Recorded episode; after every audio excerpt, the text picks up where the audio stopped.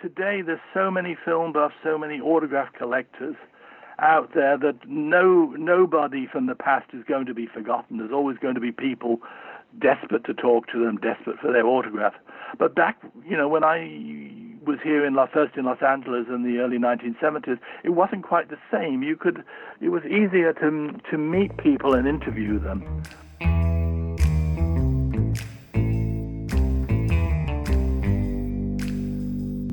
Out of the silver shadows and into the Klieg lights of Movieland comes Nitrateville Radio.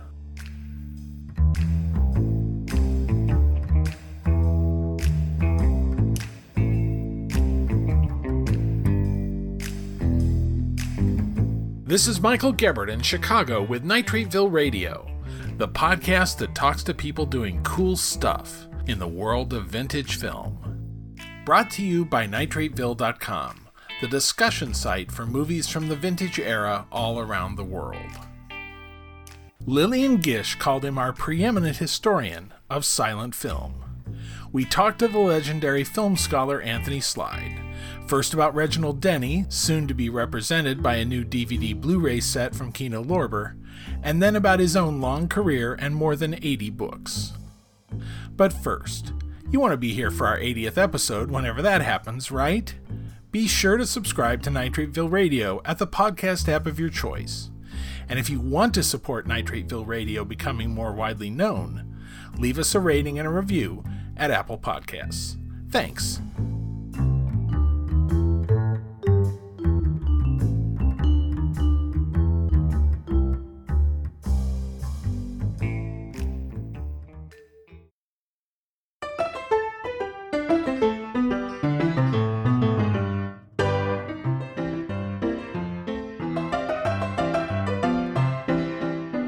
I've known Anthony Slide's name since I was a kid reading everything I could find on old movies in my public library. He co wrote the 1975 book The Films of D.W. Griffith and others with Edward Wagenknecht, a noted scholar who was old enough to have seen Griffith's films when they came out. For that reason, I assumed that Slide was ancient too. In fact, he was 44 years the junior to his co author, one of the breed of new film scholars who revolutionized film studies in the 1960s and 70s. And in a more than half century career, he's written an astounding 80 books on every aspect of silent film and some of sound, too, as well as producing magazine articles, documentaries, film festivals, and more. I'd always figured he'd be a guest on Nitrateville Radio one of these days, and I got the perfect pretext in Kino Lorber's release The Reginald Denny Collection, three comedies starring the debonair light comedian, restored by Universal. The release, which comes out August 25th, will include commentary tracks by Slide for all three films. So, in part one of our conversation, we'll talk about that release and Reginald Denny. In part two, we'll talk about Anthony Slide himself and a career that has changed the way we all look at vintage film. So, Universal is engaged in a major restoration project trying to find their own films, which is a nice change from the days when they used to burn them to make a nice show for everybody. Um, and you're involved in the Kino releases of a number of those, uh, doing the, the commentary tracks, including I just noticed uh, the 20,000 Leagues Under the Sea and the three film Reginald Denny set. So let's talk about uh, these Universal films. Okay. Uh, well, I mean, basically, understand that I don't have any sort of choice or say in what Kino Lorber releases. Um, and I really, in a way, don't have any say in what they ask me to to comment on. They'll they'll just contact me and say, "Do you want to do this or do you want to do that?" Uh, and that's the way it goes. So yes, I mean, I had been aware for, for a couple of years or more that Universal was restoring its silent films, which is wonderful because um, studios don't usually do this. And Universal is using the latest digital technology. They're doing 4K restoration. Um, sadly, of course, uh, many of their films do not survive in the silent era, and those that do are usually survive only on 16 millimeter. So in some cases, they're having to use 16 millimeter prints as their source material. The ones that you're involved with right now, I'm particularly interested in the Reginald Denny set. Tell us who who who he was. Well, okay, I must I must say I'm sort of amazed in a way that there actually will be a box set of the films of Reginald Denny. I would never have believed this, say, say 10 or 20 years ago, that anybody cared. I mean, I think it's sort of wonderful in a way. They're, they've, they've put together um, a, a set of three of his films, I guess, in a way, the most important features in the 1920s, The Reckless Age, What Happened to Jones, and um, Skinner's Dress Suit. Um, I suppose some people might argue California Straight Ahead should be there, or That's My Daddy, which he also wrote, which has quite a fan base. But anyway, it's nice that they're doing these um, three features. Reginald Denny, of course, is an Englishman who always played Americans on screen in the silent era. He was, in a way, the quintessential sort of um, American husband. Um, he was a light comedian, a farcer, I suppose. Um, didn't really have a lot of charisma, but you sort of had an empathy with him. He was sort of a nice guy, and you sort of knew he was a nice guy. And I think that's why sort of he appealed to both women and men. Um, he's not, you know, he's not a great comedian. He's not a Keaton. He's not a Chaplin. Um, and if he, if um, he's similar to any major comedian, it's probably Harold Lloyd because they they tend to play similar sorts of characters. Although Denny doesn't have any sort of you know any sort of tricks up his sleeve like walking up buildings or whatever.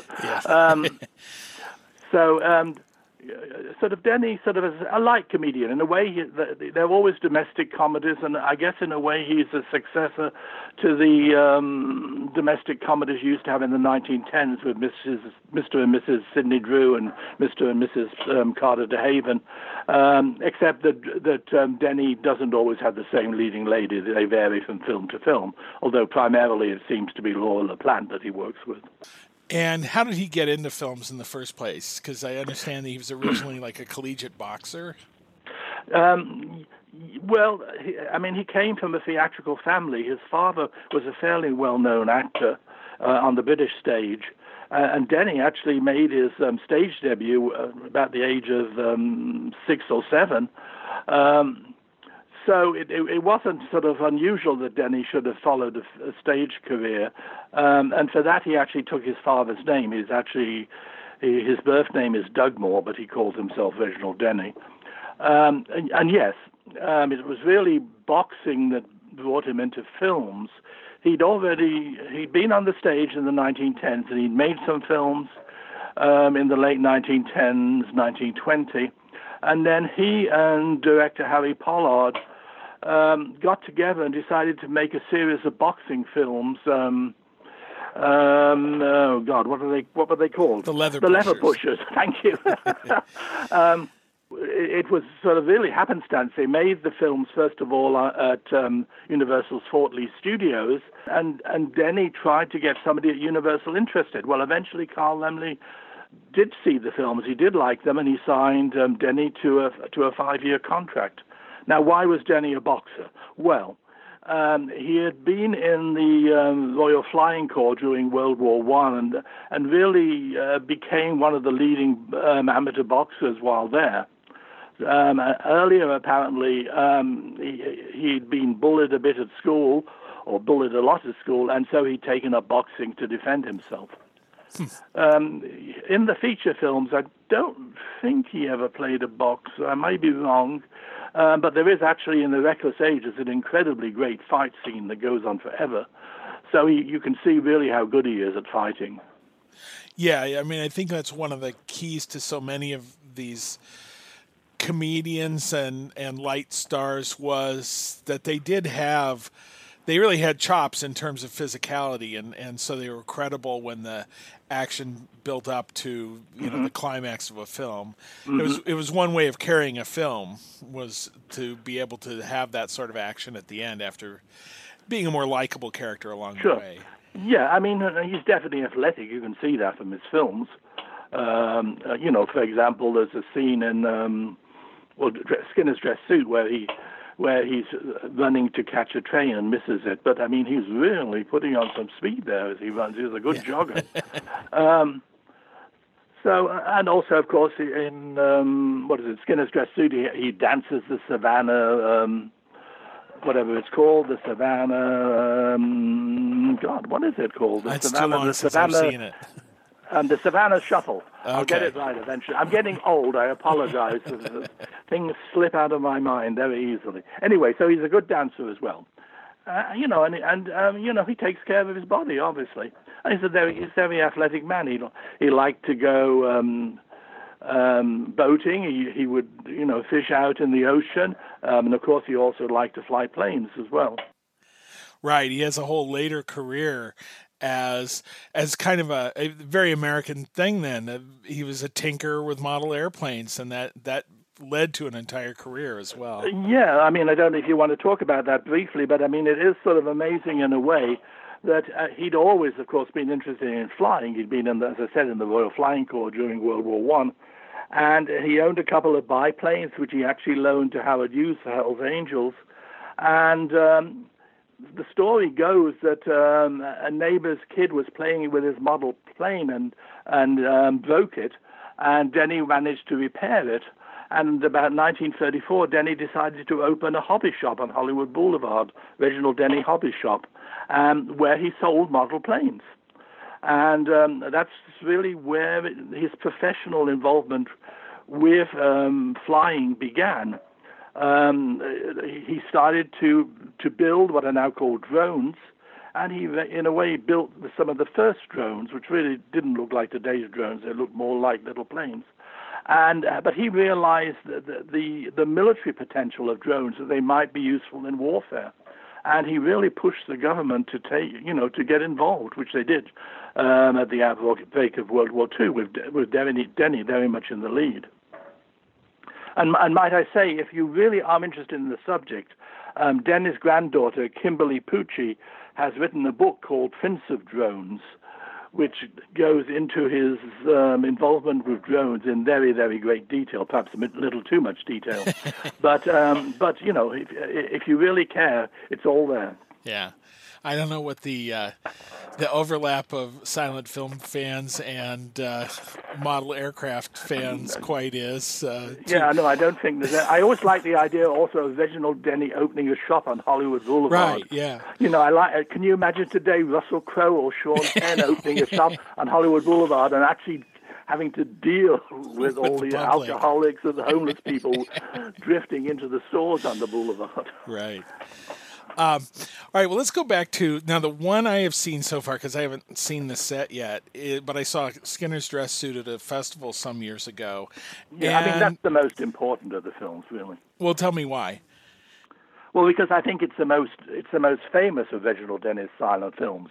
And I, and I find it sort of interesting that it's the one film, really almost the only silent film, that's always been available for viewing since the 1920s because um, Universal and Bell and Howell put it out on 16 millimeter in 1927 for for rental to people who had show at home um, projectors um, who, who wanted to rent show at home films, and this was one of the first available. So it was there in the 1920s, 1930s, available on 16 millimeter, long before you know most um, commercial films were available on 16 millimeter, and then of course. Uh, once um, the video came in, the, film had fallen into the public domain, so quickly got put uh, picked up for video release, then DVD release, and now we have a new restoration of it. So it's almost like since the 1920s, the world has not existed without Skinner's dress suit. In fact, a friend of mine, Richard Koszarski, the, the historian, said, How could you have lived in New York in the 1960s and 1970s and not seen Skinner's dress suit? Because, like every film society, like the Theodore Huff Society that William K. Everson ran, all of them always showed Skinner's dress suit. Right. Well, it is. A, it's a total crowd pleaser, a very likable mm-hmm. film, mm-hmm. Um, and I think it has kind of a quintessential 1920s plot, which is that it is about kind of rising in social status, yeah. uh, maybe a bit ahead of your financial resources, but nevertheless, uh, you know, personal charm making it all come out right in the end. So, yeah, tell tell me about that. Well, there's a lot. There's a lot of you know. There's a Laura LaPlante and Reginald Denny are ideally suited to each other to play a married couple. And of course, it's, it's Laura LaPlante who's sort of quietly encouraging Denny to ask for a pay raise. And, um, you know, that's really what the whole plot revolves around. Denny wants a pay raise, um, the boss says no, but Denny and his wife then later sort of become um, friendly with the um, somebody who's going to put a lot of money into the business, and so Denny is eventually taken on as a partner. That's basically the plot. It doesn't sound very appealing, and, and in a way, it's not a very appealing plot. But it's the way it's the way it's presented that, that matters. It's also got not just um, not just um, Laura LaPlante and Reginald Denny. It has Hedda Hopper, who I always think is very good um, in, in, character roles in the 1920s. She really is very appealing here. And it also, of course, has Arthur Lake fairly early in his career as well. And, and you can see why, why Carl Laemmle signed him to a contract, because he's very good. Well, it's interesting. It is kind of on the same lines as you know the Blondie comic strip in mm-hmm, terms mm-hmm, of mm-hmm. the the rising you know the the couple who are the middle class couple who have you know the opportunity to rise, but also some neurosis about how things are going for themselves and all that. Yeah. So well, they also have to consider do they want to get into debt, which Laura LaPlante's character doesn't seem to worry about, but which um, Reginald Denny as Skinner does worry about. He doesn't really want to get into debt. And right, he's sort of that, forced into it in a way. Yeah, that's where the dress suit comes in. Yes. Um, which kind of lets him be another person, you know, be a more impressive person than he mm-hmm. has been on his own resources, and that's that's well, you, you sort of notice also the change in him as the film. He he actually, uh, you know, he's he's very good in a way. Yes, it's partly the clothes he wears that changes him, but also his demeanor, his body language, everything shows him, you know, getting more inner strength in a way and, and more the capability to, to stand up to his boss or whatever. And I think also, so in a way, it's the dance of Savannah Shuffle, which seems to go on forever in the film, but really is quite important in terms of showing off the personality of both Laura LaPlante and Reginald Denny. Yeah. So was that uh, Denny's first big hit, really? Oh no, no, no, oh, no. Okay. No. I think I um, I mean, the, the Leather Pusher series was quite popular, but that was only two reel shorts. No, I think from about 1924 onwards, he really became fairly big. Um, and also, of course, by by time of Skinner's Dress Suit, he is really he's billed as the biggest star at Universal, no question about it. Huh. You might think, say, Laura LaPlante, because her career at Universal lasts longer, that she that she was the top star there, but no, it's um, Reginald Denny. Yeah, I, I, would not have guessed that offhand. I mean, I suppose you think Lon Chaney. Well, I guess Lon Chaney was gone. No, Lon Chaney had left by this time. Yeah, um, yeah. Okay, then I don't know who it would have been if not if not Reginald Denny. So. Well, you know, I mean, you've, you've got Hoot Gibson under contract, but um, and I suppose Western fans will say, "Oh, Hoot Gibson, he must have been a big star," but he really wasn't. He was very much a supporting character uh, there on the lot. All right, so that's uh, uh, Skinner's dress suit, and then the others on the set. Tell me about the Reckless Age. I don't really know anything about that one. The Reckless Age. That's the earliest film in in the set. That's from 1924. Um, it's actually based on a novel by Earl Derr Biggers, who of course wrote the Charlie Chan books, um, and it actually had been filmed earlier in 1919 by um, Bryant Washburn. And it's interesting in a way that every film that Bryant Washburn makes, um, Reginald Denny seems to remake, because of course Skinner's Dress Suit had also been made by uh, uh, Bryant Washburn earlier. And then actually, um, when um, Universal decided to make um, a second um, Skinner film in the late 1920s, Reginald Denny didn't do it. They brought in Bryant Washburn to play the character. so, yeah. Anyway, um, The Reckless Age, I think, is it's it's a nice film. First of all, it's shot. A lot of it is shot on location in the Santa Ynez Valley in California. It's supposed to be Florida, but none of it is shot in Florida. Right. It's shot either um, at um, Los Olivos in the Santa Ynez Valley, as I said, um, at Universal, of course, and also the Beverly Hills Hotel. It has really nice shots of the Beverly Hills Hotel in the 1920s, and one suspects that a number of the interior scenes are actually filmed at the hotel. So that's nice. There's also an incredible, which really in a way doesn't belong in a comedy, there's an incredible scene, stunt scene um, involving a train and a taxi the train and the taxi are traveling almost side by side, and the taxi is trying to get ahead of the train, and you'll come to a crossing, and the train and the taxi goes in front of the train with literally inches to spare. It's just an incredible moment. And, and obviously, the stunt people in the taxi, not Reginald Denny and uh, the leading lady, but I mean, you think, why the hell did they do this? I mean, Yeah.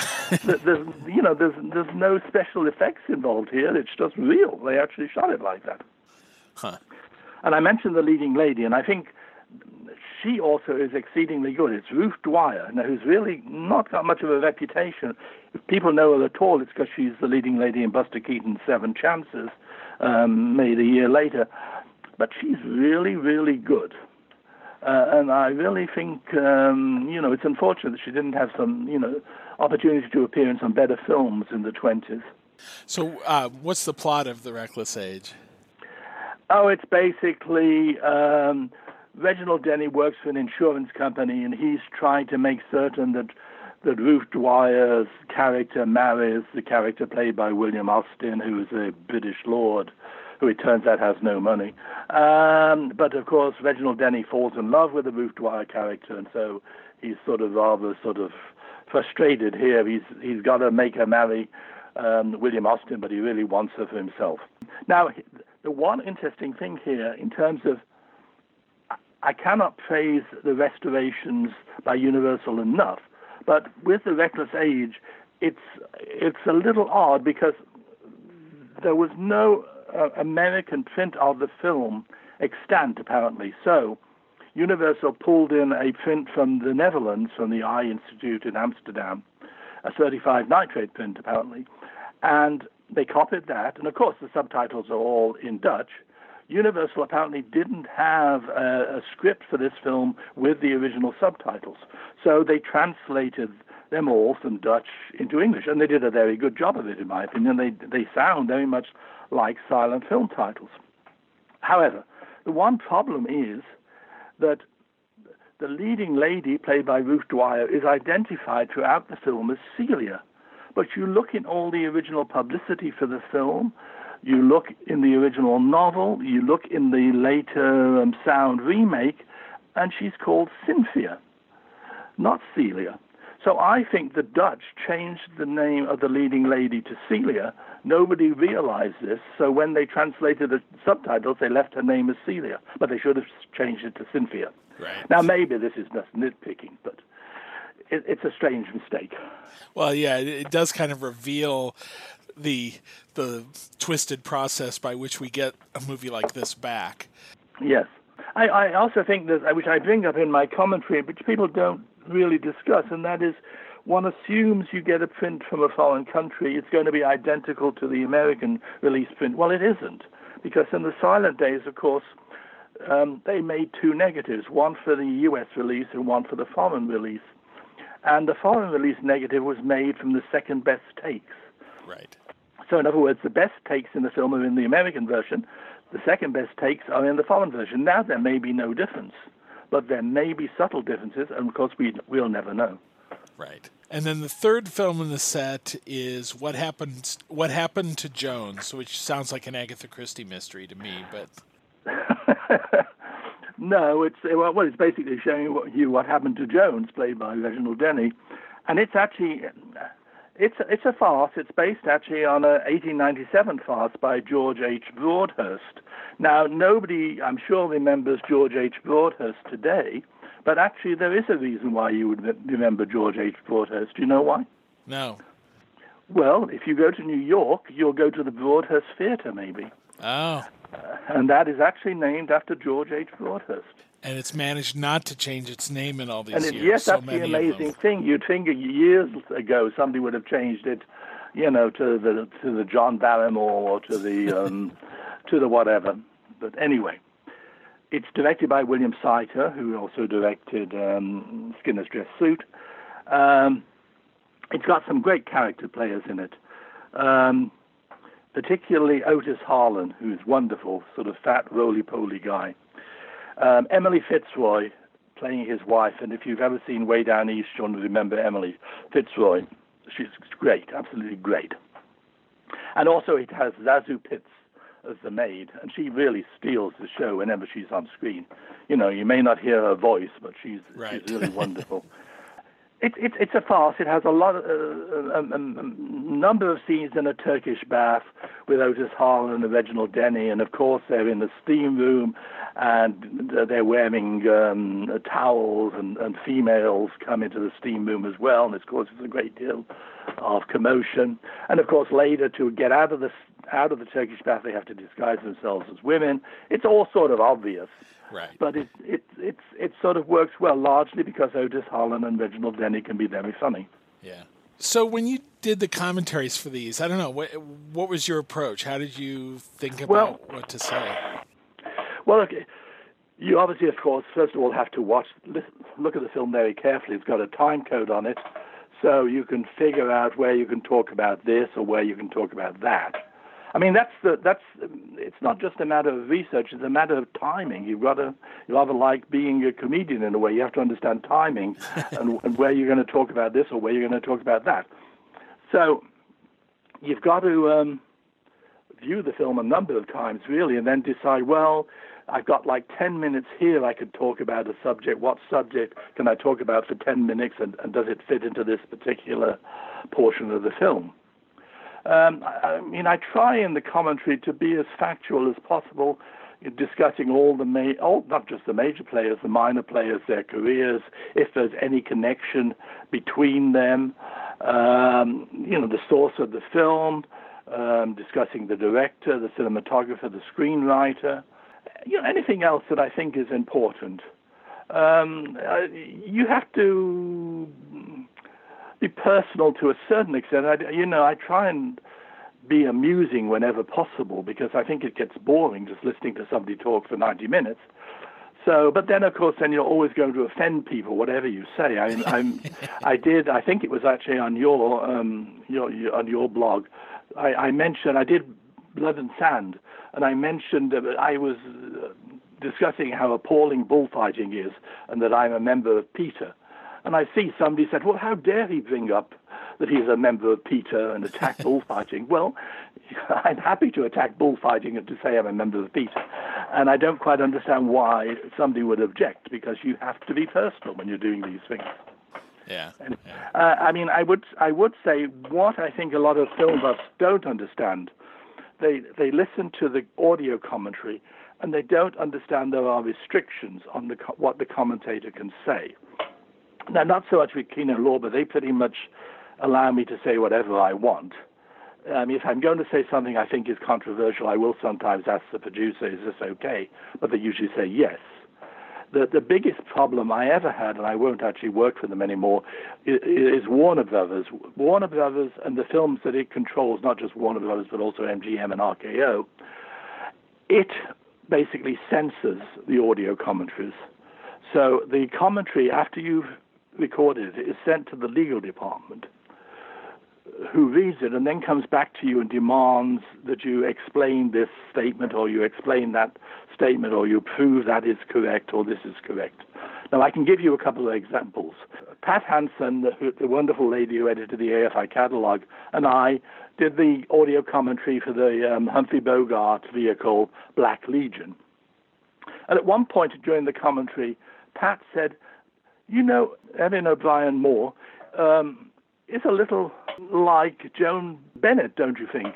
And I said, yeah, I guess Joan Bennett and Erin O'Brien Moore look a little alike. The legal department sends us a memo. Can you prove that Joan Bennett looks like Erin O'Brien Moore? well, no, we can't prove it because it's what we think. Uh, and then a, there was another one, uh, same film. It opens with Humphrey Bogart working in a machine shop. And uh, we actually obviously went through the Warner Brothers archives at USC, so we know that the machine shop that he's working in is actually the machine shop on the Warner Brothers lot. And so we said, you know, he's, it's, it's interesting, the, the machine shop is actually there on the Warner Brothers lot. Legal department, can you prove that the machine shop is actually on the Warner Brothers lot? So we, we, sent back a note saying, well, if you walk out of your office down onto the to, to the lot, and then you walk to to the southeast corner, you'll see the machine shop, and you can compare it to the one in the film. I mean, these are the sort of insane comments that you Yeah. have to deal with. The other thing is, and this is this is perhaps most annoying, with the Warner Brothers releases, you are not allowed to identify anyone unless they have have credit. So Ah. you might see a film where Toby Wing is very recognizable in the chorus, but you cannot say that is Toby Wing third from left. So you will have film buffs then saying, "Oh, what an idiot Anthony Slide is! He didn't recognize Toby Wing." Well, he did, but he couldn't say it because Warner Brothers legal department wouldn't let him. Uh, you know, that's the sort of thing you're up against. That's why actually I would- I don't work for Warner Brothers anymore. But, um, and it's all ridiculous because, in fact, um, you know, there's a waiver on on the on on the um, on the release saying that um, the studio is not responsible for the comments by the by whoever. So right. anyway, it's just the things you are up against that people don't realize. So do you do a full script or do you do an outline and kind of talk? well, I mean, I I actually. In the old days, maybe I wouldn't have a full script, but as I get so old now, I have a full script. Okay. I do occasionally ad lib, and I do occasionally just put some notes in there, discuss whatever. But generally, it's a pretty full script. It runs about 80 pages usually. Okay. I mean, you know, in the old days, I used to do a lot of audio commentaries with Bob, uh, with Bob Birchard, and I used to sort of try and make as many notes as possible. But Bob would just show up for the recording with a you know a pile of books in his hand, and then he'd be rummaging around trying to find the page uh, where he had whatever comedy he wanted to make. But um, I don't think you can work like that. I really think you need to have a script. Yeah. Also, you have the problem they don't like they don't like silence because uh, sometimes, quite frankly, when I run out of anything to say, um, and also I think perhaps people are getting bored with your voice as well.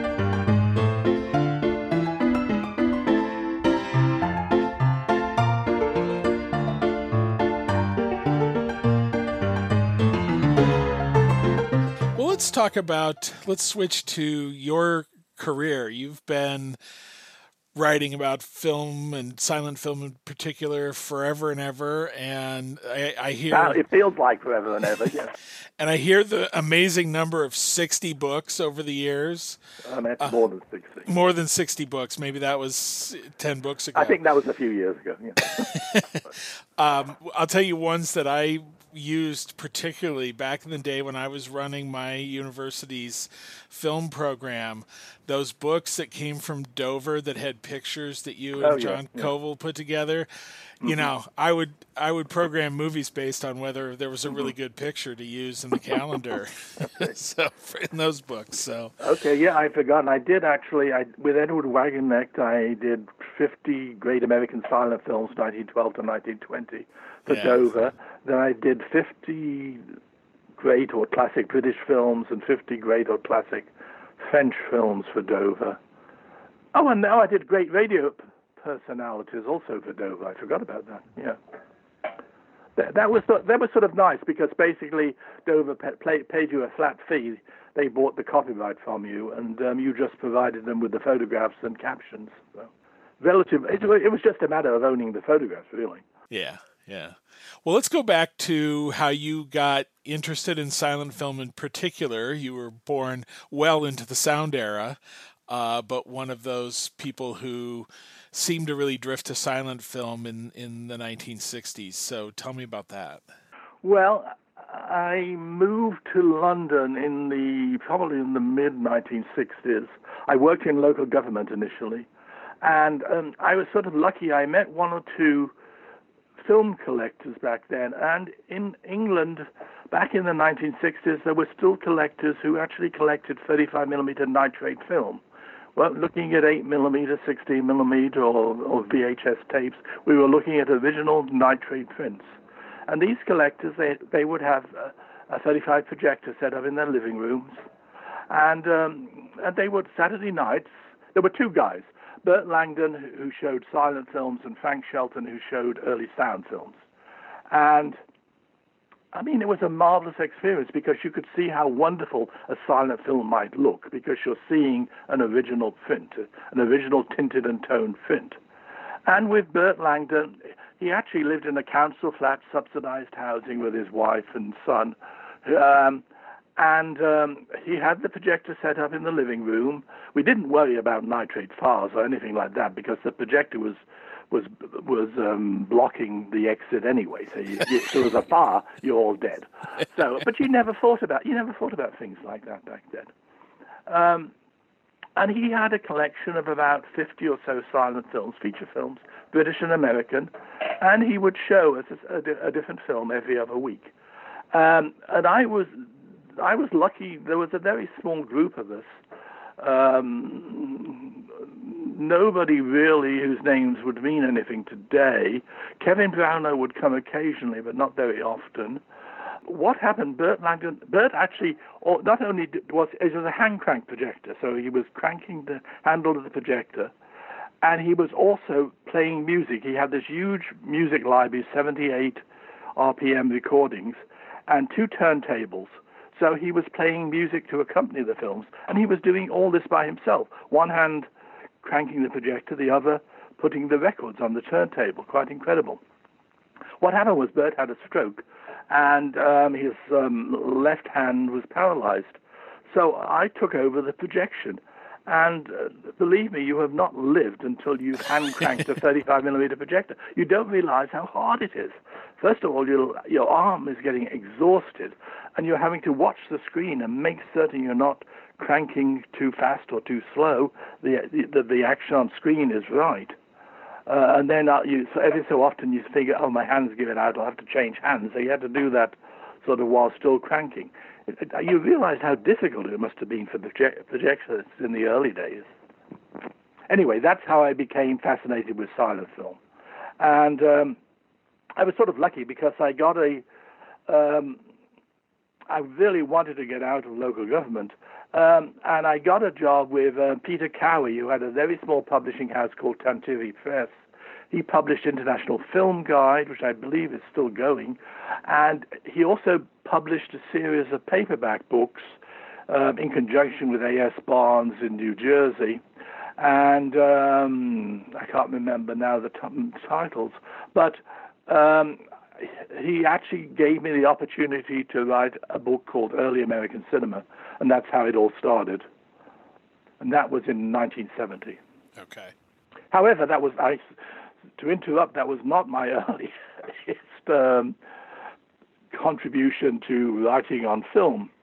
I had also, God alone knows when it was, but back in the 60s at some time, I had been honorary secretary of an organization called the Society for Film History Research, which published a little magazine called Cinema Studies. And I'd also been one of the founders of a group called the Cinema Theatre Association, which um, studied the um, cinemas or movie theatres as buildings. And um, and I actually edited its its newsletter to begin with. The Cinema Theatre Association is still in existence, and publishes a very good magazine now called Picture House. Anyway, that's how I thought, oh, I'm sorry, I thought about something else. And I also, back in 1968, I with, with a guy named Paul O'Dell, I co-founded, co-published, co-edited a magazine called The Silent Picture, which was devoted to the art and history of silent film. It was a quarterly. And uh, it was amazing back then. We, we, we got a number of major major figures um, to write for us um, and we would actually stand outside the National Film Theatre selling the magazine to anybody who was willing to pay two shillings and sixpence, I think it was. so I do go back a very long, long way. so when did you come to the U.S.? I came to America in 1971. I had a scholarship with the American Film Institute, Louis B. Mayer Research Scholarship, um, and that was a result of um, early American cinema. I I, I did very little really. I submitted the book and asked for a grant, and they gave me a grant of nine thousand dollars, which was a huge amount of money to me back then, and more money than I ever earned. And so I, I came to America. Um, I was a year basically in Los Angeles. Excuse me, and then I really didn't want to go back to England particularly. So I, I was lucky I got offered a job with the American Film Institute catalog, setting up the 1911 to 1920 volume of the catalog. And then from that, I went on to become associate archivist at the American Film Institute at the Kennedy Center. Let's talk about the AFI catalog because I think a lot of people don't know about that. Um, but long before there was any IMDb or any other resource like that, this was a project to basically document all of American film Correct. in a series of, of volumes. So tell me about that. Well, I, I, mean, it's incredibly important, and it really annoys me that people don't remember it or are not aware of it. Um, basically, decade by decade, it published complete, very, very complete credits for films, synopses usually based on a viewing of the film, and it also subject indexed the film as well. Um, each each decade usually had two volumes, except I think the 30s and 40s had three volumes. Um, and for much of its life, it was edited by Pat Hanson, Patricia King Hanson, who died last year. Uh, and I am very upset that nobody really has acknowledged, you know, the contribution she made to film history. Um, there should be some permanent memorial to Pat for what she did. Um, so anyway, um, it's the first volume didn't publish in any sort of order. So the first volume was devoted to the 1920s. Then they decided to do the 1960s next because they figured that would be easy. But then they didn't realize how do you determine what is an American film then, because so many films, of course, have foreign um, money involved. Um, and also, they didn't, of course, fit, take into account the fact that what about pornography? Yeah. there were so many pornographic films being made in America. They're being shown in movie theaters. Um, and so, actually, uh, a very concerted effort was made to include all the pornographic films. And I think this was probably ultimately a mistake because it really dragged the catalog on for years before publication. But anyway, took forever. Well, that at that point, basically, Pat Hanson took over, and she brought out the 1911 to 1920 volume, the um, 19. Uh, 1931 to 1940, the 1941 to 1950, and the 1951 to 1960 volumes. Um, and she was, I, I, mean, I cannot say um, enough about her. So, what, what was the process by which, how, how they put it together? Well, I mean, you basically have to compile a master list of films, first of all. Um, and that's usually done. Then you've got to, you know, compare pile indexes of all the various publications you're using, Variety, um, Moving Picture World, uh, Motion Picture Herald, uh, New York Times, and so forth. And and you have to be very careful because a lot of film buffs criticize the AFI catalog. They say, "Oh, this feature film's missing. That feature film's missing." No, it isn't missing. Sometimes a feature film has to be over 40 minutes in length. So if a film runs 39 minutes, it's not a feature film. It doesn't belong in the catalog. Right. Also, you find in Film Daily, annou- and Hollywood Reporter as well, announcements of films, but they're never actually made. So you'll find an announcement with giving cast credits, even a synopsis, but the film was never made, and so it's not in the catalog. You always have to bear that in mind. Also, can I just here point out as well that you know, IMDb really wouldn't exist without the AFI sure. catalog because there's no question that they quote steal unquote most of their credits from the AFI catalog. And I do know that many cease and desist letters have been sent through the years from the AFI to the IMDb. Well, and I think that points to the real importance of it was that you can't even know what all exists in the field of study until someone documents its existence. Yes, that's and that's true. what that's what this project did. You know, it really laid out the size and scope sure. of American film yeah. over yeah. the decades. Sure. And, and, it, and it was. While I'm criticizing IMDb, I should point out that the AFI catalog really is accessible to anybody and can be used by anybody. So in a way, there's nothing stopping you, particularly if you're compiling a filmography.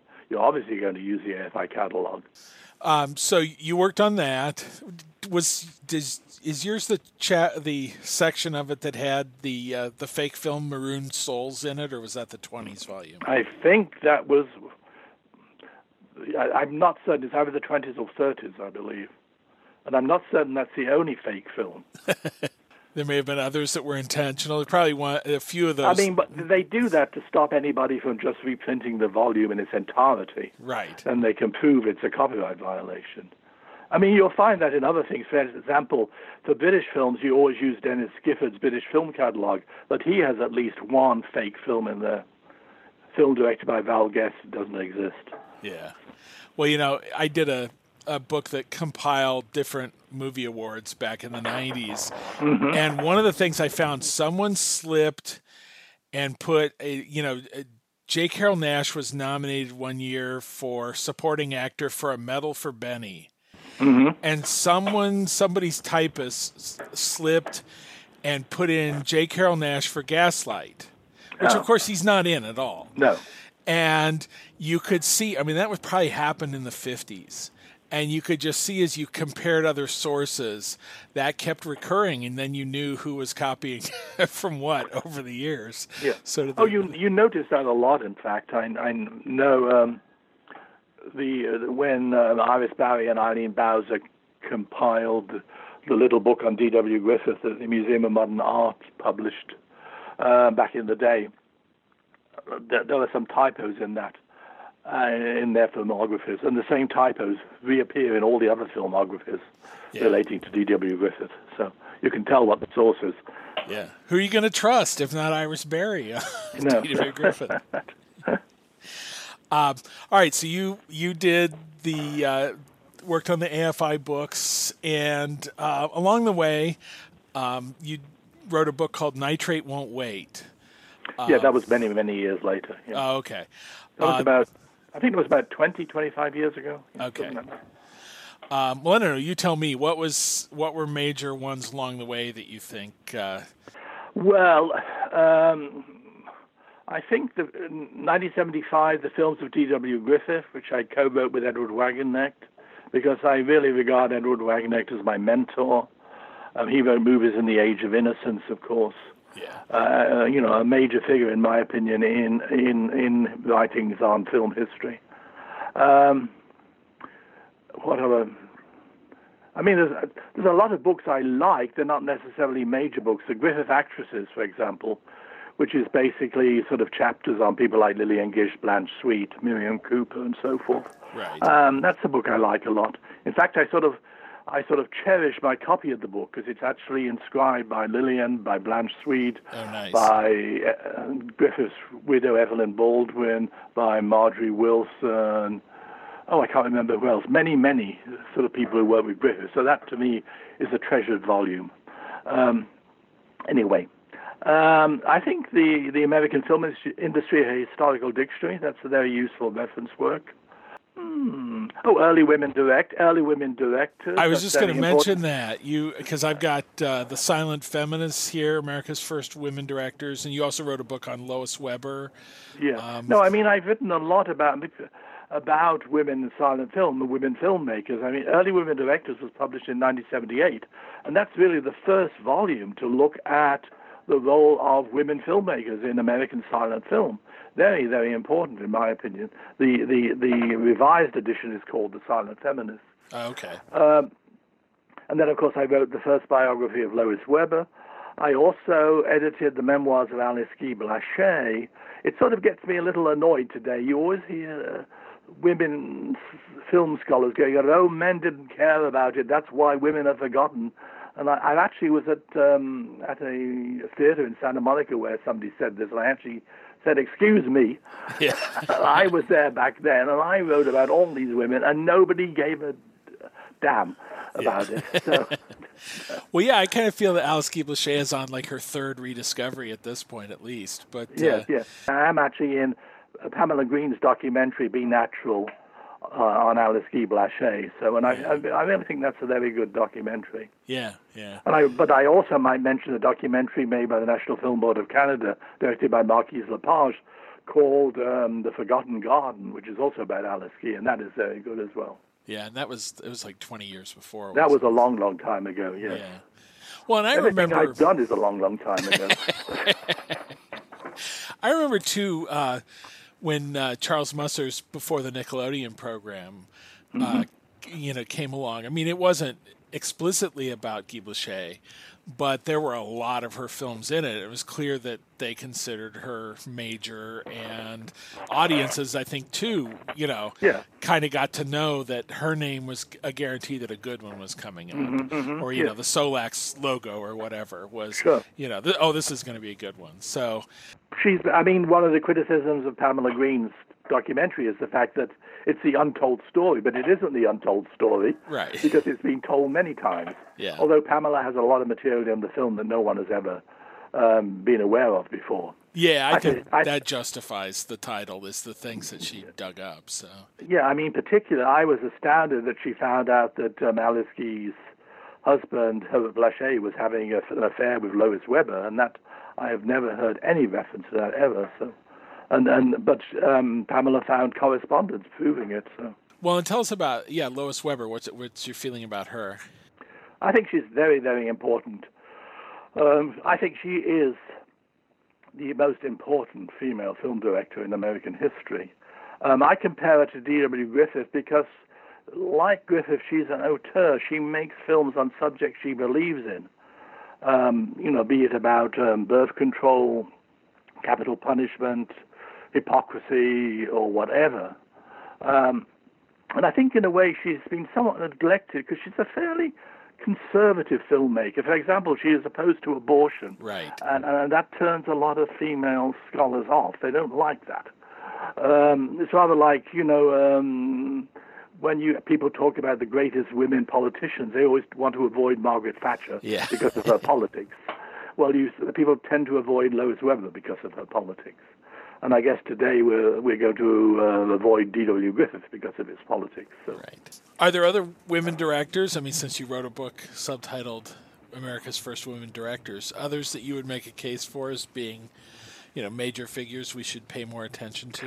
Yeah, yeah. I mean, the problem is that usually there's there's not a lot of their films survive.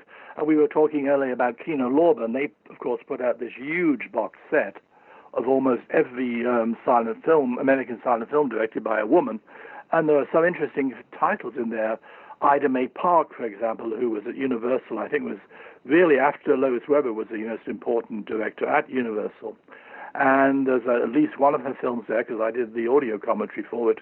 And um, then there's a woman named um, Ruth Ann Baldwin, nobody remembers. She made a western called 49 to 17, which I also did the audio commentary for, and that's in the box set. So, oh, and then in the 20s you have Mrs. Wallace Reid, who I think is, is very important, very intelligent woman. Um, but the problem often is that she doesn't actually take directorial credit. She is usually the producer, and we don't know to what extent she was involved in the direction. For example, her most famous film, The Red Kimono, um, we know she sat on the set during the entire production, so she was probably telling the credited male director what to do. But that's just supposition. We don't know. Well, yeah, and even Weber. I mean, a lot of her early films are credited to to her and Uh, her yeah. husband, Philip Smalley. Yeah. Well, uh, there you have the issue, of course, is you don't really believe Philip Smalley directed any of the films. They were all Lois Weber. And so, but he also was always on the set because apparently, and this sounds very um, old-fashioned and Victorian, but she needed to have a man's opinion. She needed to have a, a, a man's approval, so she would have him there telling her she was doing okay. And he, of course, was having an affair with just about anybody he could lay his hands Right. on. Yeah, yeah. Uh, yeah, no, I, th- I think a lot of people that might be a little hard to swallow, wanting to give him any credit if you know. Well, I think these days pe- people don't, and maybe may, I, I don't. I don't believe he deserves any credit. Now, I do believe in Herbert Blaché's case, he did direct films, and after Alice Guy stopped making films, he continued directing through into the mid 1920s. So he obviously was competent. I mean, why would they keep giving him jobs if he wasn't? Right, right. So I think it is unfair somehow to dismiss Herbert Blaché, you know, um, the way he, we do. Yeah. Where Weber, we know that she worked on her own after a certain point. So Mm-hmm. Yeah. that suggests pretty strongly that, that she was in charge all along. Um, well, and you also out in Los Angeles. I mean, you got to know a lot of the surviving silent film stars, and you know one of one of my favorite of your books uh, that I already had. I didn't have to sneak off to the library this week and catch them out of it. But uh, Silent Players, which is Silent topics, I think. Well, no, I no, have, you're right. Silent players. I, I have silent pardon. topics, I beg your pardon. I beg your pardon. you see, I can't even remember the titles of my your own own books. books. Yeah.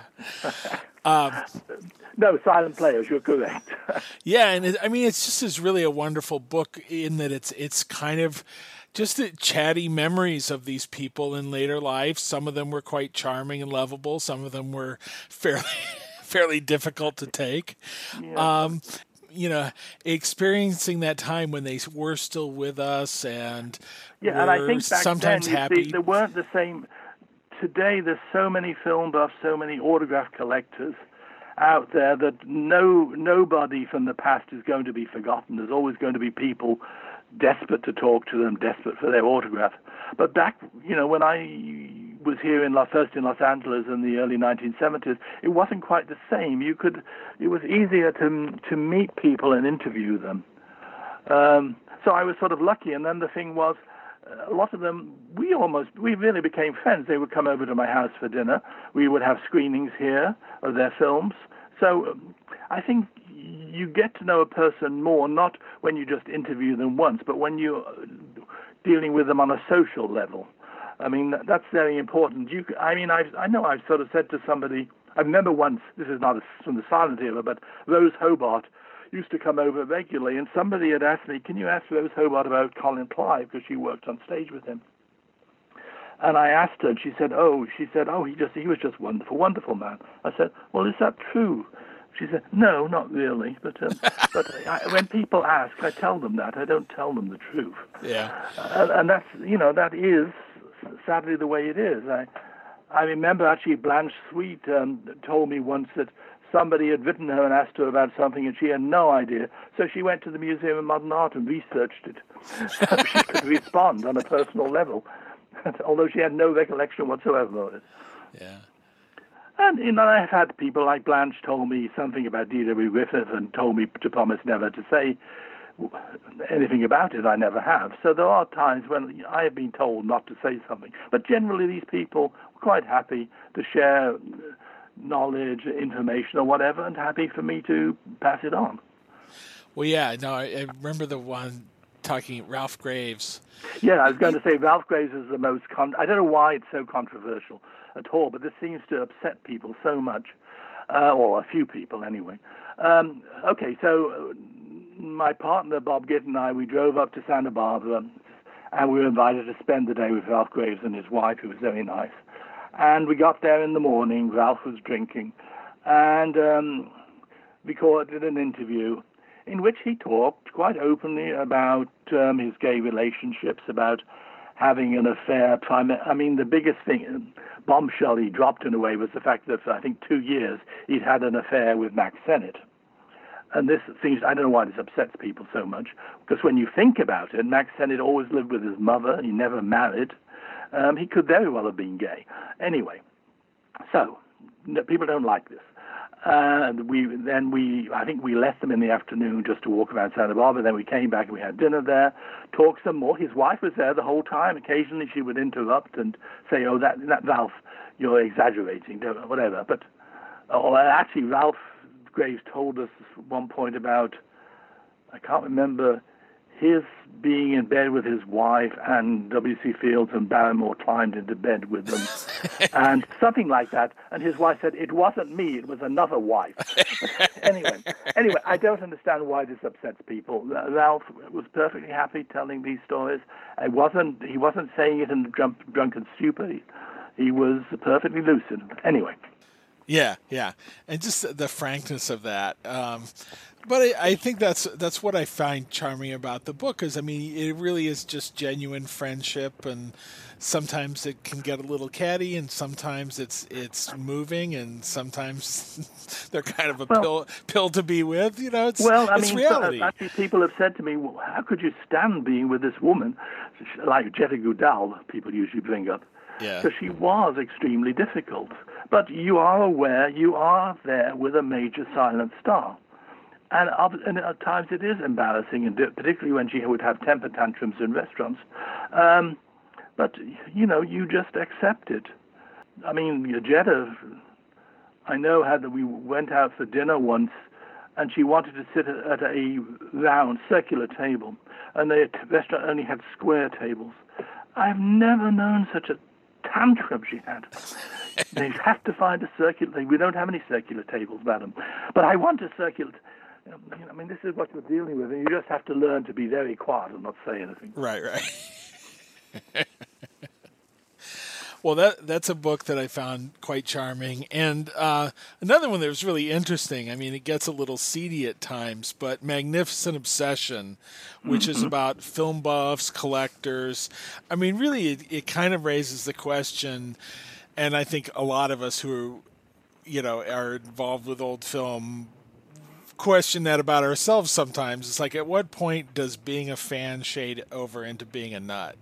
into being um, socially dysfunctional about it and is and how bad is that i mean there there are certainly people that i know who might meet that definition but i enjoy their company anyway and there are others i steer away from so well i would say i tend to steer away from, this, from some of them uh, i mean i certainly through the years i used to go to the cinecon convention and I often used to have to bring one or two silent people that I knew with me, just you know, because they wanted them there and sometimes the behavior of the fans was very embarrassing. I remember taking Ruth Clifford once, and she went to to the toilet, and and this one fan followed her into the toilet. And I thought, oh my God! But then I was telling this to actually to Jimmy Frasher, who's Lillian Gish's manager, and he said I had he had the same problem with Lillian Gish. She was sitting on the toilet and some male fan came in and was passing things under the door for her to sign while she's sitting on the toilet. Now, I think that is unacceptable behavior. Yes. And, um, but uh, the strange thing, uh, first of all, I'd like to say Magnificent Obsession, I think, has you know very good material on subjects not usually discussed. For example, history of films in review. I don't think anybody's done such a careful analytical study of the history of films in review as I do there. Um, my discussion of really the first major film buff, film buff, Chaw Mank. You won't find material on him anywhere else. So there's a lot of material in that book that I think has lasting value. And, and surprising, I have to say, I have received so many emails from film buffs telling me how much they love the book and why aren't they in it. Yeah. Um, and I, I, mean, I actually I could do a second book and, and just simply put all these people in who insist they want to be in the book. and I pointed out, you know, the book's really about people who are dead. Yeah. It doesn't really discuss uh, living film buffs in any, excuse me, in any detail. But um, right. Well, I mean, yeah. What? Tell me what your, what's kind of the thesis of the book in terms of film buffism, film fanaticism, well, all those things? Well, I think the thing was, you know, I've met so many film fanatics, shall we call them, through the years. And I thought, like, I, you know, and I've got lots of stories about them, and I wanted to share these stories. But I wanted also to have some, you know, uh, carefully documented factual information as well. A lot of the things, obviously, there is no documentation. There are no citations you can give. Right. uh, and the thing is, you know, I mean, don't forget, it's not just me telling these stories. Um, Leonard Maltin says an awful lot in the book about film buffs, particularly at the Theodore Huff Society. You know, like the guy who brought the monkey in, inside his jacket to the screenings, and the monkey was better behaved than most of the film buffs, and things like that. So. Yeah. Well, I was just reading, I, I, was leafing through it this morning, and the part about David Bradley, who is such oh. an interesting and terrifying well, character. yeah, I mean, David Bradley is a fascinating character. I, I mean, I knew him quite well. Um, he was, you know, an ultimate bully um, and a racist. Um, and he was quite, he could be quite scary. I think he was also a bit of a coward. If you actually stood up to him, he'd back down. But um, he, he was lucky. He was very wealthy. He came from a wealthy Chicago family. And many times he would claim that his father was Preston Sturges because Preston Sturges had a um, relationship with his mother, but I don't believe that's true. Um, and he would have these famous New Year's Day parties uh, where he would fly out his mother from Chicago to make the sandwiches because he wouldn't hire, hire a, a catering service. So she had to make the sandwiches. And he would, I don't know why these film people showed up. I have no idea. If I had been them, I would refuse to go. But he would have, uh, and he would take, make home movies in 16 millimeter of them silent. Um, and he would shoot them, say, going to the um, bowl of punch and getting a glass of punch, and then he would say, "No, do it again, do it again." So they'd have to pour the, the glass back into the bowl and do it again till he got it right. And you would be walking up the steps to the house, and um, he'd suddenly appear with his camera, and he'd tell you, "Go down the steps, come up again," uh, and, and it would be like this. And then the high spot of the event, late afternoon, was when he showed the movies from last year, and he would have all the people sitting around, and he would show the movies, and he'd say, "She's dead, he's dead," and then and then he would have a flashlight, and if this person was on screen and was also sitting there, he'd shine the flashlight on them.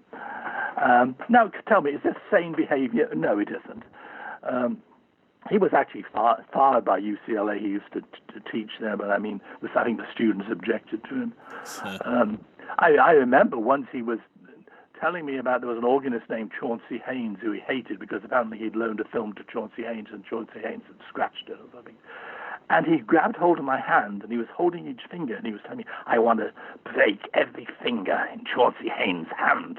And I was saying, David, let go of my hand, please. I'm, I'm actually leaving out some of the more mm, um, material I don't know is suitable for right for, for radio. the, I'm leaving out all the four-letter words and all the racist right. um, comments.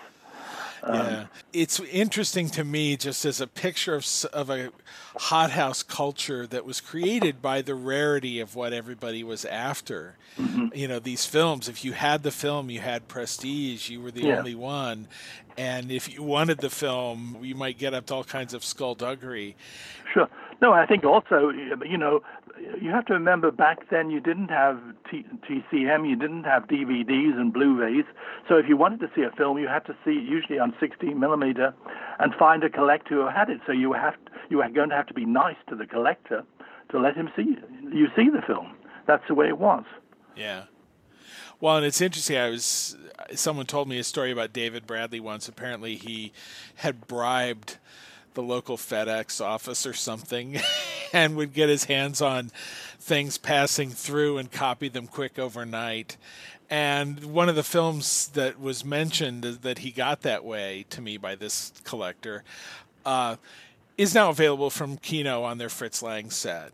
So it just shows how one day's rarity is another day's common thing. Yeah. So yeah, well, I mean, he would certainly he would rent films regularly from the Museum of Modern Art and then copy them and, and, and return them. So every film in the Museum of Modern Art rental library he had. I, certainly didn't worry about um, ethics, morality, or even legality when it came to getting films. But then most film collectors are really like that. I could name other collectors, but I won't, um, who did similar films there used to be a collector in Britain, in fact. Um, I think he's still alive, so I won't say who it is. Um, but he used to bribe the projectionists at the National Film Theatre. And so when the National Film Theatre got in a rare film, say from a foreign archive, at the end of the screening, the projectionist would get it to the collector, who would get it to a lab, and then it would be returned to the National Film Theatre the next day, ready for shipment back. Yeah, I mean, there's just no comparison now to the, the easy access we have to the to the swashbuckling it took to be a film collector back then. No, I mean, there's you know everything is so accessible these days. People, that's the that's the other thing that bothers me in a way is that people don't realize in the past how hard it was to write about films because you didn't have the internet, you didn't have all the material there. You had to go to a library, you had to go to an archive for written materials, and you had to. Uh, usually go to an archive like the Library of Congress or the Museum of Modern Art if you wanted to see the film. Yeah, no, our our accessibility is just it's a different world, and it changed very quickly in a lot of ways. Yeah, and in a way, I mean, I feel sorry that I think some great writers from the past are so forgotten, like DeWitt Bodeen, who used yeah. to write films in review. He was a, he was a really nice guy. He wrote some great pieces. Okay, there's a few errors in them. So what? But he did all this basically just sitting in the Motion Picture Academy library. Um, and based on also his knowledge and the people that he'd met through the years. And, uh, you know, for their day, these are wonderful career articles, and it's so sad nobody remembers him. Used to be another guy, Jack Spears, I just remembered, who was a doctor in Tulsa, Oklahoma, and he used to write the films in review. He did some very good pieces as well. So. Yeah, I don't remember Spears, but I remember Bodeen. That was one of the first things when you got films in review. Mm-hmm. You, look, you, looked at that to see what. Uh, you know, to see what he was writing about because he really knew his stuff. He was he was like Everson, that he was so deeply steeped in it. And then you read Page Cook to see who, you know, which actress he was maligning and insulting in uh, his music reviews. Yeah. No, Page Cook was something else because his real name was Charles Boyer, which is, uh, which is sort of funny. That, that is funny. Uh, um, I don't know any other any other of your books that you want to to mention. Uh, well, I, I sort of like um, I, I did an interview book with Andre de Toth, the man who made um, House of Wax. Used to know Andre very well.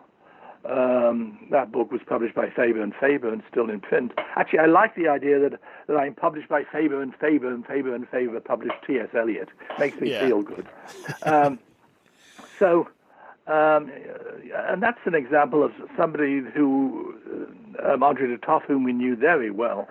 Um, in fact, we used to, uh, Bob and I used to go on vacation with him and his wife, Anne. uh, and Anne still comes over here regularly for dinner. So that was a very close relationship we had.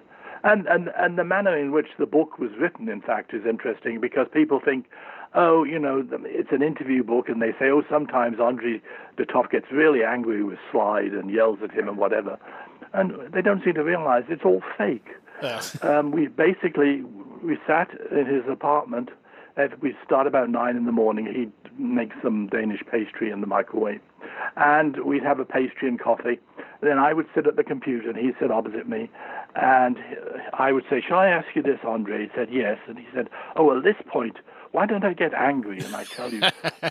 You know, and that's how we did it. No, nobody, I, you know, nobody understands really what's involved. But there was no, there was no um, tape recorder involved at all. Yeah, yeah. No, that's that's great. You were directed by Andre de Toth. I go. was. Yes. Yeah. yeah, and that's a good example of the kind of person that might not get interviewed before they're gone. Um, everybody wants to talk to John Ford, but Andre de Toth, who you know, I I think he's one of those people that if something's going to be on TCM or whatever, I'll automatically give it a look because it's probably mm-hmm. pretty good. Yeah, and I, I think I think he has a bigger reputation abroad. I was amazed. I had somebody came here from France um, to, to, interview me. They said they were putting out Indian Fighter, Fighter on Blu-ray in France, and they wanted an interview with me or some other people. I thought they were making a documentary, and so they interviewed me for about an hour, in fact, on film, or actually on digital. Um, and then when the thing came out, I'm amazed suddenly to discover that I'm now suddenly a film in my own right. I, there's just a 40-minute film about me talking about Andre, uh, and I must say this is the most beautiful presentation I've ever seen of a Blu-ray. They've done it in the form of a book. So you have the, the Blu-ray disc in one cover and you have the DVD disc in the other cover, and then you have like 50 pages of text. Oh, nice. Beautiful volume. Um, but not available in this country. Well, like film collectors of old, we have our ways, don't we? So. Well, actually, I, I mean, I found it. I mean, I got a copy eventually. I had to go to Amazon France yeah. to get it. Yeah. But, uh, yeah, and get your you, you have a uh, region free Blu-ray player. Oh yeah, well? yeah, oh yeah, yeah, yeah, yeah. I don't know how you could exist without a region exactly region free player. Yeah. Yeah. Yeah. You'd have to live like normal people. Yes, yes. Who, who would want to do that? Um, I don't know. Anything else that, that we should talk about?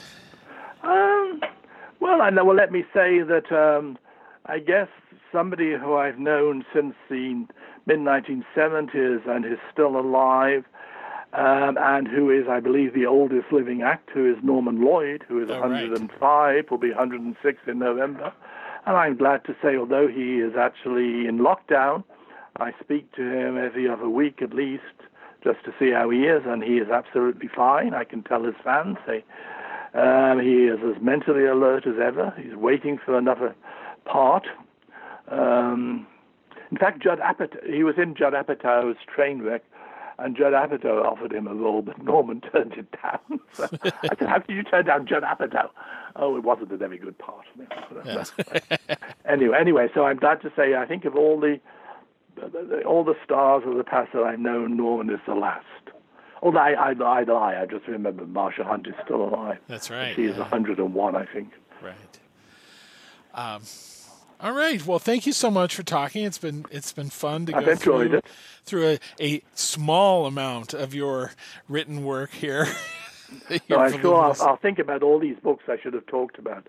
The trouble I have is actually some years back somebody said to me, I want to buy that book you did about film periodicals. What's it called? And I said, I don't remember. And I literally couldn't remember. yeah. So that's the way it is. I have actually, I believe, written about 80 something books, and I have edited at least 150 other volumes. So it's quite an exhausting career, really. yeah. Yeah. So what's coming up then? What can we plug in advance?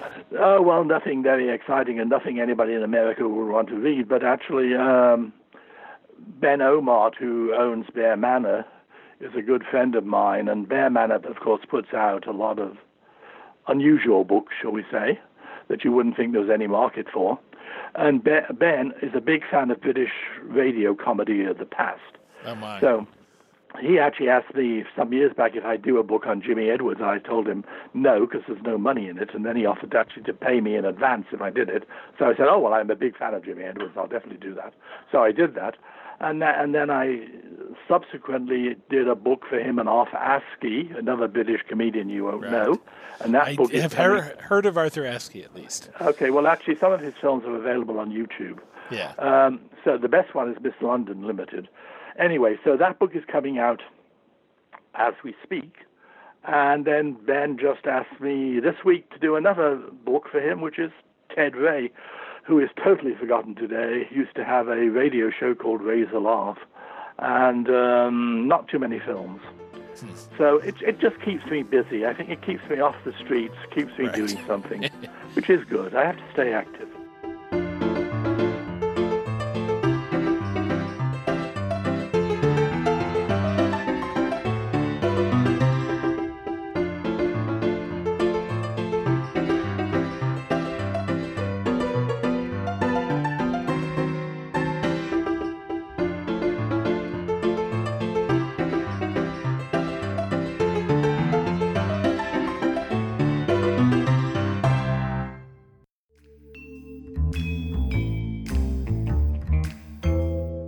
Thanks to my guest, Anthony Slide.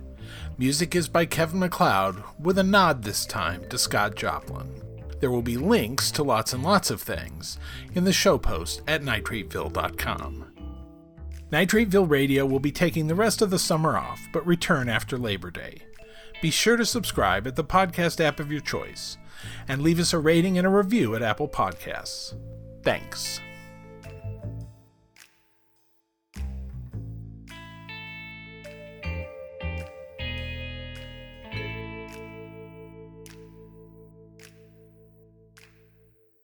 My apologies, Commodore Schmidlap.